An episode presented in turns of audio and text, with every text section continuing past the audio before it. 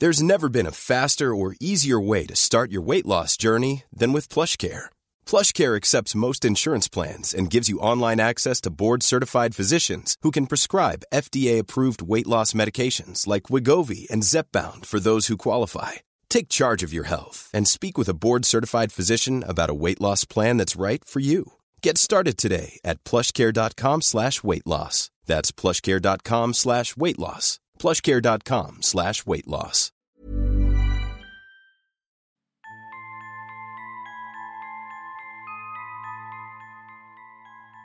Magandang gabi Sir Jupiter at pati na sa mga giliw na tagapakinig ng Sityo Bangungot. Itago niyo lang po ako sa pangalang Badong. Nais lang pong ibahagi ang aking karanasan tungkol sa mga elementong hindi natin nakikita. Nangyari po ito nung ako ay sampung taong gulang pa lamang. Taong 1997.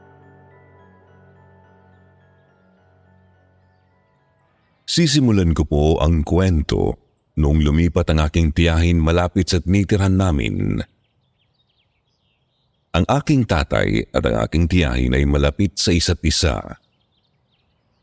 Kaya naman naisipan ng aking tiyahin na lumipat na lang doon banda sa amin para na rin makasama ko ang kanyang mga anak. Kasama ng aking tiyahin ang kanilang pangaray na kapatid na si Chong at ang isa pa nilang kapatid na si Tia Ami.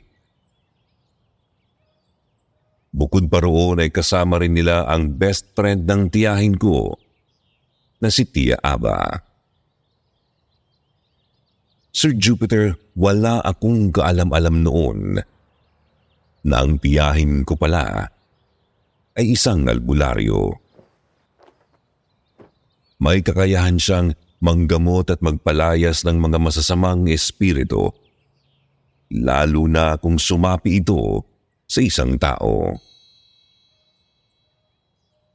Noong unang araw pa lang ng kanilang paglipat ay nilibot agad ng tiyahin ko ang bahay. Pagkatapos ay nagtaka ako dahil nagsindi siya ng uling. Nang magbaga at umusok na ito ay niyaya ako ng tiyahin ko na sumamang ikutin ulit ang bahay. Sumunod naman ako kahit hindi ko alam kung ano ang gagawin. Basta ang sinabi lang niya, pang-insenso raw ang sinindihan niya. Abang naglilibot hawak ng aking tiyahin ang pang-insenso at meron siyang sinasambit na orasyong nasa isang maliit na librito. Ang nakapagtataka pa ay alam din ng kanyang mga anak ang orasyon. Sinasambit nila ito kasabay ng aking tiyahin. Matapos ang pag-iinsenso ay lumabas kami para maglaro ng aking mga pinsan. Lumipas ang ilang buwan, naging normal naman po ang lahat. Inaaya pa nga po ako ng tiyahin kong sumama sa kanila kada magro-rosaryo. Ngunit, isang hapon po, habang kami ay naglalaro, lumabas ang aking tiyahin. Kumikilos ito na parang bata tapos ay umupo sa isang maliit na upuan. Nakita po yun ng aking pinsan at sinabi nilang, Ay, andyan na siya. Nagtaka po ako kung sino ang tinutukoy ng aking mga pinsan. Nagulat na lang ako nang magsalita ang aking tiyahin kasi ibang boses ang lumabas sa kanyang bibig. Boses ng isang maliit na batang babae. Noong una akala ko ay binibiro niya lang ako. Ngunit napansin kong iba na rin ang itsura niya. Tinawag siya ng mga pinsan ko sa pangalang Buningning.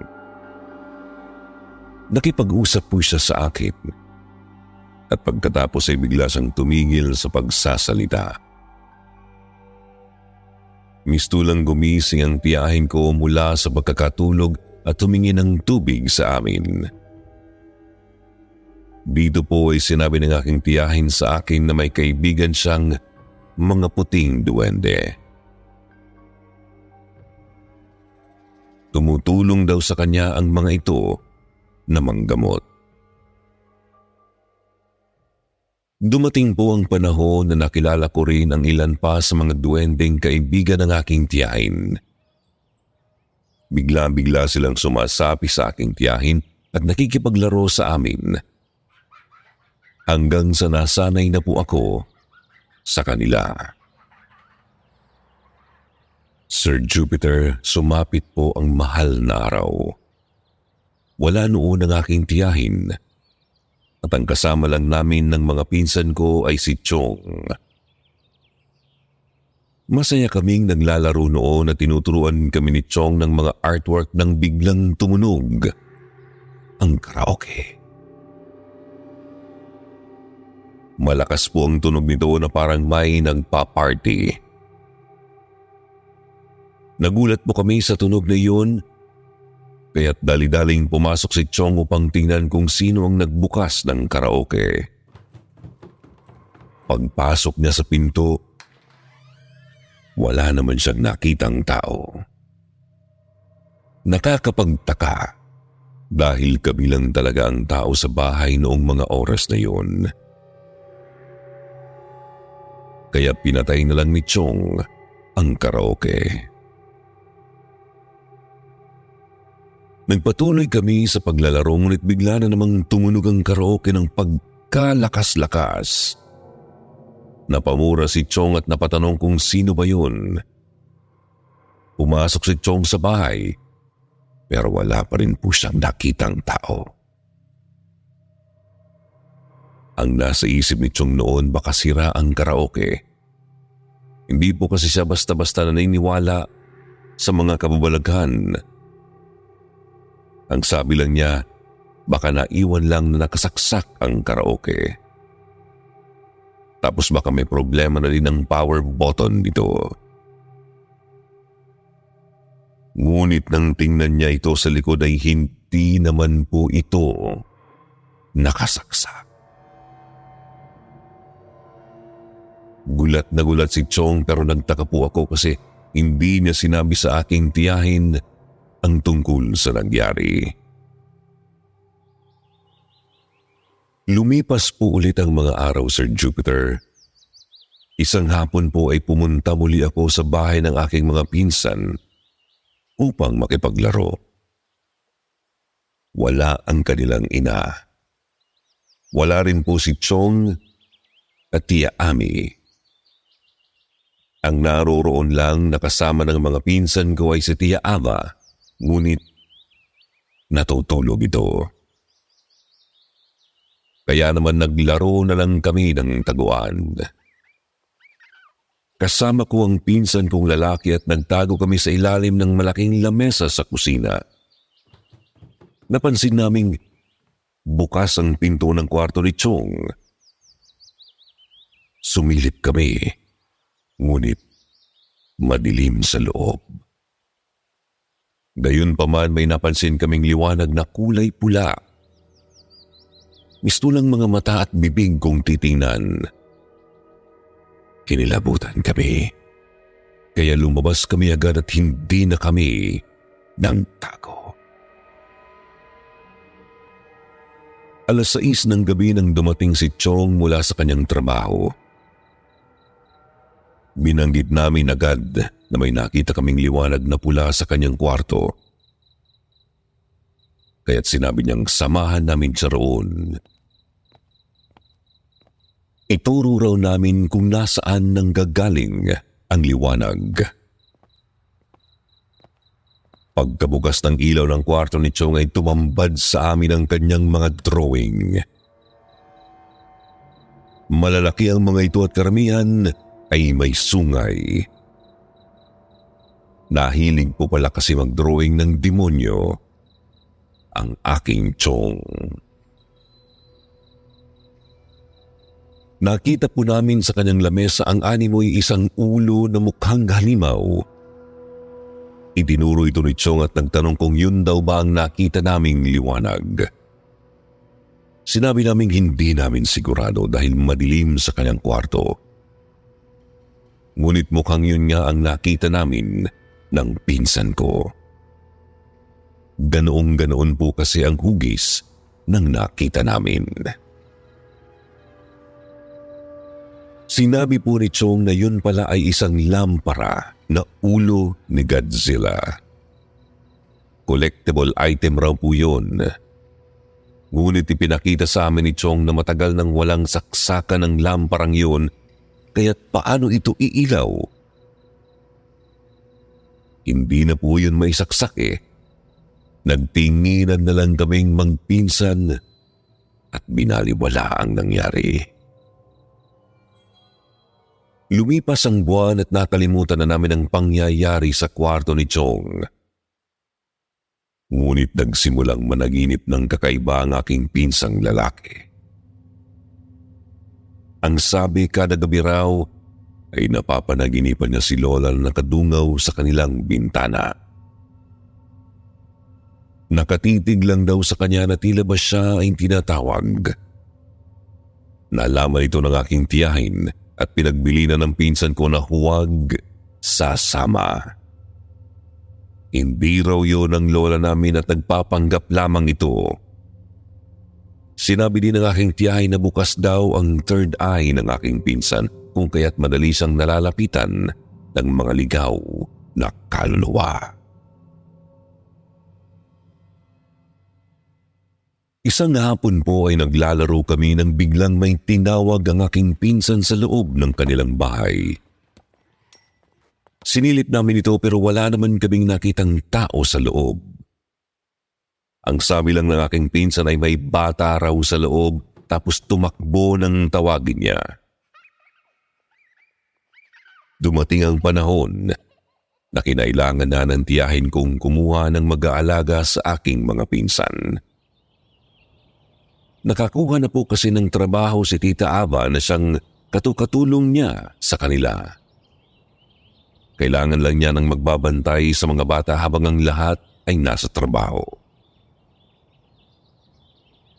Ipinakilala ng aking ina sa kanya ang kapatid ng kapitbahay namin.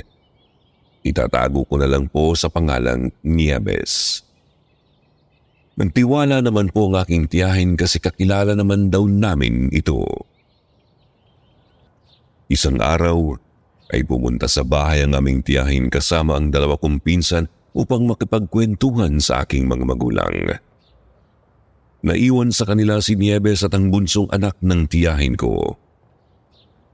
Makalipas ang isang oras ng kanilang kwentuhan sa bahay ay may narinig kaming kumakatok ng malakas sa aming pinto. Nang buksan ni mama ay nakita niya si Nieves at bitbit niya ang bunsong anak ng aking tiyahin. Habol hininga ito at kitang-kita sa kanyang muka ang matinding kilabot. Pinainom nila ng tubig si Nieves pagkatapos ay tinanong ng aking tiyahin kung anong nangyari at bakit takot na takot ito. Sumagot naman po si Nieves at sinalaysay niya ang nakakatakot na pangyayari sa bahay ng tiyahin ko. Naghuhugas daw siya ng mga pinagkainan nang lumapit ang bunsong anak ng aking tiyahin. Gusto raw nitong minom ng gatas. Walang ilaw sa likuran ni Nieves noon. Nanggagaling ang ilaw kung saan siya naghuhugas. Napalingon siya nang tawagin siya ng kanyang binabantayang bata at doon ay napansin niyang may kakaiba sa kanyang anino. Nahintakutan po siya sa nakita. Nakabaliktad daw po kasi ang kanyang anino. Doon na po siya napasigaw at dali-daling binuhat ang batang kanyang binabantayan. Dire-diretso na siyang kumaripas palabas at tumakbo papunta sa aming bahay. Matapos isalaysay ni Nieves ang nakakikilabot niyang nakita. Dali-dali namang tumayo ang aking tiyahin. Sinabi niyang samahan daw namin siya dahil kakailangan niya daw ang aming tulong.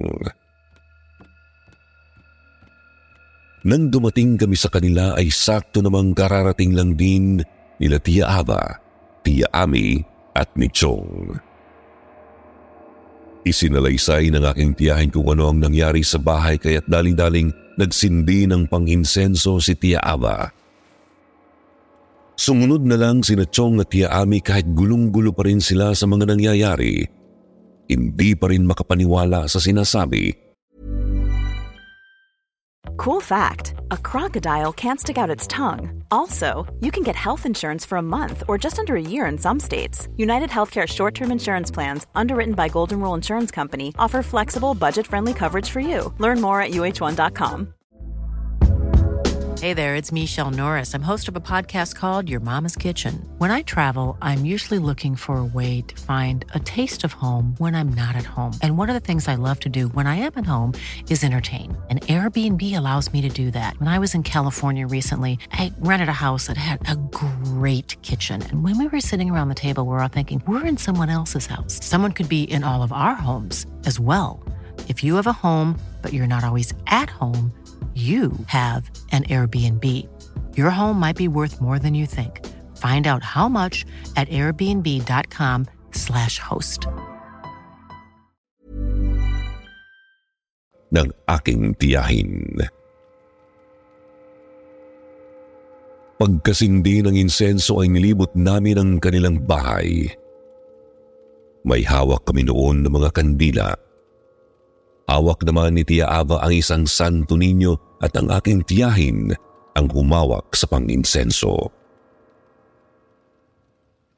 Nang makarating kami kung saan nakita ni Nieves ang nakabaliktad na anino, ipinatong ni Tia Ava ang santo ninyo upang makapag-usal din ng dasal.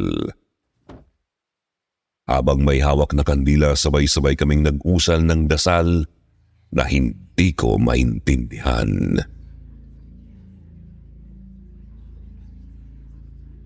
Habang inuusal po namin ang orasyon ay napansin ni Chong na nasusunog ang Santo Niño. Nagtaka kami kung paanong bumagsak ang santo sa kandila gayong ang paanan nito ay may parisukat na kahoy bilang patungan. Napaka-imposible po talaga nitong bumagsak kung titignan. Dali-dali nilang tinanggal ang santo mula sa pagkakasunog nito sa kandila. Ngunit biglang naglakad ang aking tiyahin at dumiretso sa kanilang kwarto na parang walang nakita. Isinira niya ng pagkalakas-lakas ang pinto na parang galit na galit. Sinundan namin ng aking tiyahin at nang buksan namin ang pinto ng kwarto, ay kita naming nanlilisik ang mga mata nito at nakatitig sa amin. Takot na takot ako kasi noon lamang ako nakasaksi ng ganoong pangyayari. Binanggit ni Tia Ava na sinapian ng aking tiyahin. Sinabihan kami ni Tia Ava na magpatuloy sa pag-usal ng dasal. Sumigaw ang masamang espiritu na nakasapi sa aking tiyahin at nagsabing, Tahimik akong nanirahan dito. Ang iingay nyo. Nabanggit din po niyang ginambala daw namin siya. Galit na galit daw siya sa tuwing naliligo si Tia Ami sa umaga. Napakaingay daw nito at kanta ng kanta. Sa hapon naman daw ay kaming mga bata ang maiingay. Nagpatuloy lang po kami sa pag-usal ng dasal hanggang sa biglang kuminto ang nakasapi sa aking tiyahin. Nagmistulang nagising ang tiyahin ko mula sa pagkakatulog at sinabi niyang wala na ang masamang espiritu.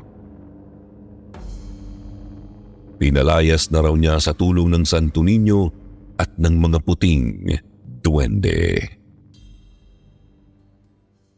Ikinwento sa amin ng tiyahin ko na isa palang mangkukulam ang masamang espiritu na sumapi sa kanya. Isinalaysay niya kung paano napunta ang espiritu sa bahay. Dati raw palang gubat ang lugar na yun. At doon mismo namatay ang mangkukulam matagal na panahon na ang nakakaraan.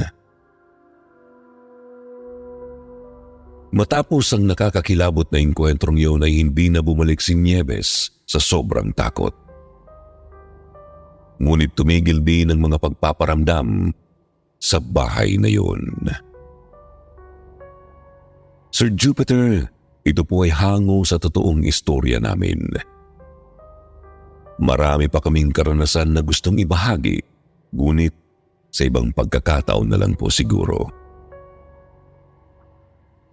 Sa mga giliw na tagapakinig ng sityo Bangungot, may itatanong lang po ako. Mayroon din ba kayong kamag-anak na isang albularyo? Kung mayroon ay maaari po bang ibahagi niyo rin po ang mga karanasan niyo na may kinalaman sa kanila. Hanggang dito na lang po sa ngayon. More power po sa inyong YouTube channel.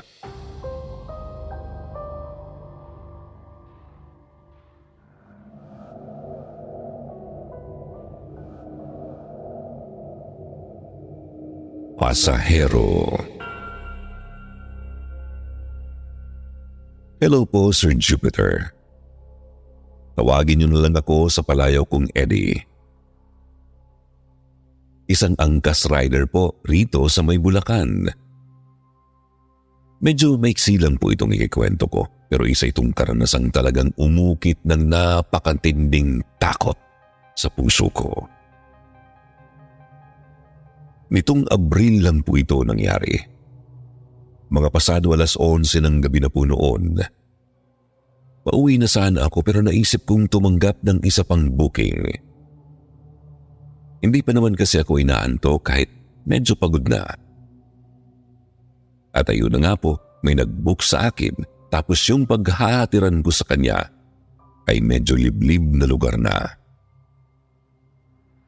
Tinanggap ko pa rin kasi sayang naman yung kita. Pinuntahan ko yung pasahero sa isang gasoline station. Isang matandang lalaki pala ito tapos may suot siyang kakaibang mga kwintas na mukhang agimat. Pero maayos naman ang pananamit niya. Nakapolo at leather shoes pa nga po eh. Maayos din naman siyang kausap at wala talaga akong naramdamang kakaiba. Noong una, banayad naman po ang biyahe namin. Hindi kami gaanong nag-uusap kasi medyo asiwa talaga akong daldalin yung mga pasahero ko. Hindi rin matrapik kaya tuloy-tuloy lang ang pagpapatakbo ko. Noong papunta na kami sa liblib na bahagi, nagtaka po ako kasi naging kakaiba ang lamig ng hangin. Binagalan ko nga po yung pagpapatakbo dahil pakiramdam ko talagang dinampian ng yelo ang balat ko sa braso at kamay. Subalit nagsalita ang pasahero ko na huwag daw akong hihinto kahit anong mangyari. Huwag daw akong hihinto hanggang sa makarating kami sa bababaan niya. Medyo kinakabahan na po ako noon. Tinanong ko yung lolo kung ano bang ibig niyang sabihin at sinabi niyang may sumusunod daw sa kanya na hindi ko inaasahan. Lalo akong naguluhan, Sir Jupiter. Tinanong ko ulit siya pero hindi na siya sumagot. Makalipas ang ilang minuto, nagtaka ako kasi ramdam kong bumigat ang motor ko. Ibig kong sabihin, pakiramdam ko ay may ikalawa pang pasaherong nasa likod ko. Ihihinto ko sana ang motor para tignan kung may mali sa makina o gulong. Subalit, pinigilan ako ni Lolo. Pinaalala niyang huwag na huwag akong hihinto. Sir Jupiter, hindi ko na naiintindihan ang nangyayari noon. Basta naramdaman ko na lang na napakalamig na talaga ng hangin at naninigas na ang kalamnan ko nahihirapan na nga akong panatilihing diretso ang takbo ng motor. Hanggang sa mapatingin ako sa side mirror. Halos malaglag ang pangako nang makitang may itim na nilalang na nakatayo sa pinakalikod ng motor ko. Doon banda sa likod ng matanda. Nakapatong po talaga ito pero katakatakang hindi daw kulog. Napalunok ako ng laway. Nanginginig na ako at gusto nang tanungin yung pasahero kung anong nilalang yun pero hindi ako makapagsalita.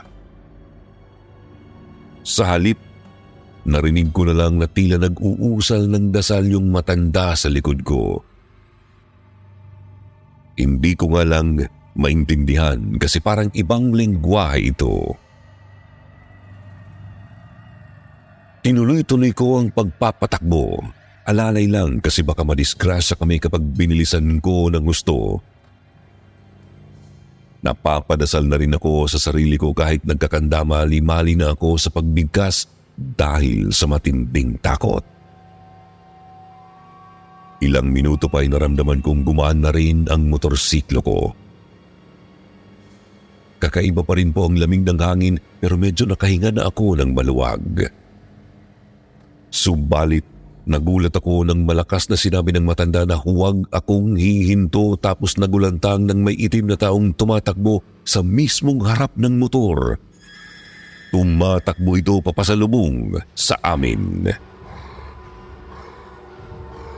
Sinabi ulit ng matanda na huwag akong titigil kaya napapikit na lang ako at tinuloy-tuloy ang takbo ng motor. Ilang saglit pa po ay naramdaman kong nawala na ang grabing lamig ng hangin. Napadilat ako at wala na ang itim na tao sa harap namin. Magtatanong sana ako sa pasero kung ano yun. Pero naunahan niya kung magsalita. Sabi niya, Pasensya ka na iho, nadamay ka pa. Isa akong albularyo. Yung itim na nilalang ay isang masamang espiritu na pinalayas ko sa isang pasyente kanina. Naggalit yata talaga. Kaya sinundan ako. Hayop yan. Ako na tahimik na naghahanap buhay, biglang madadamay sa ganoong kababalaghan. Pero wala eh. Nandoon na ako. Kaya hinatid ko na lang yung pasahero sa kanila. Inalok din niya kasi akong dodoblehin niya ang bayad tapos doon na rin muna ako maghapunan sa kanila. Dadasalan daw kasi niya muna ako at ang motorsiklo ko para siguradong hindi ako susundan nung maligno. Noong una duda ako sa totoo lang. Nasundan nga siya matapos niyang palayasin yun eh. Tapos sasabihin niyang gagawa siya ng paraan para hindi ako masundan. Isip ko noon, pinaglolo ko yata ako ni Lolo. Pero Sir Jupiter sa awa ng Diyos, hindi nga naman ako sinundan ng itim na tao pag uwi ko. Yun nga lang, doble ingat na talaga ako sa pamamasada at baka madamay na naman ako sa kababalaghang ganoon. Oo nga po pala, bago ko to tapusin, gusto kong magtanong. Sa palagay niyo po kaya anong nilalang yun? Itim po talaga siya eh, kasing itim ng uling. Napakagulo ng buhok tapos nakabahag lang. Hindi naman mukhang kapre kasi mas matangkad lang ng konti yun sa pangkaraniwang tao. Totoo kayang masamang espiritu yun? O baka isang demonyo. Hanggang dito na lang po Sir Jupiter. Salamat po sa pagbabasa ng aking kwento.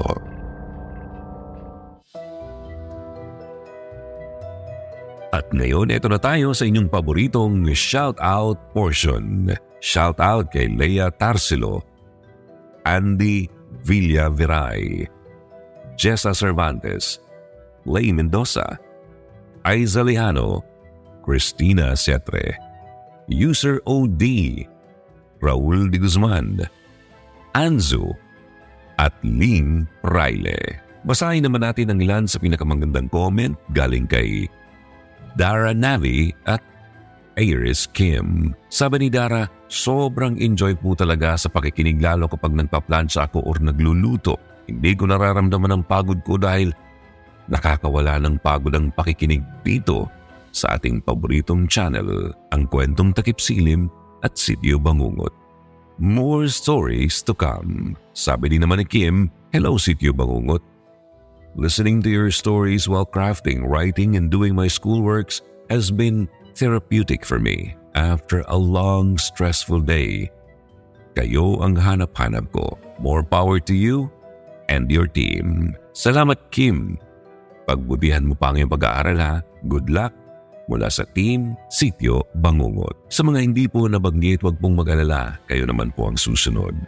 Huwag niyo pong kalimutang mag-reply sa ating shoutout box na nasa comment section para ma-shoutout ang pangalan nyo.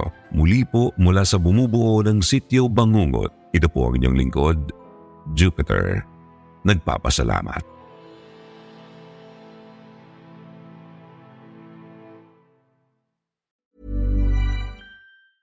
Hey, it's Paige DeSorbo from Giggly Squad. High quality fashion without the price tag. Say hello to Quince. I'm snagging high-end essentials like cozy cashmere sweaters, sleek leather jackets, fine jewelry, and so much more. With Quince being 50 to 80% less than similar brands. And they partner with factories that prioritize safe, ethical, and responsible manufacturing. I love that. Luxury quality within reach. Go to quince.com slash style to get free shipping and 365 day returns on your next order. Quince.com slash style.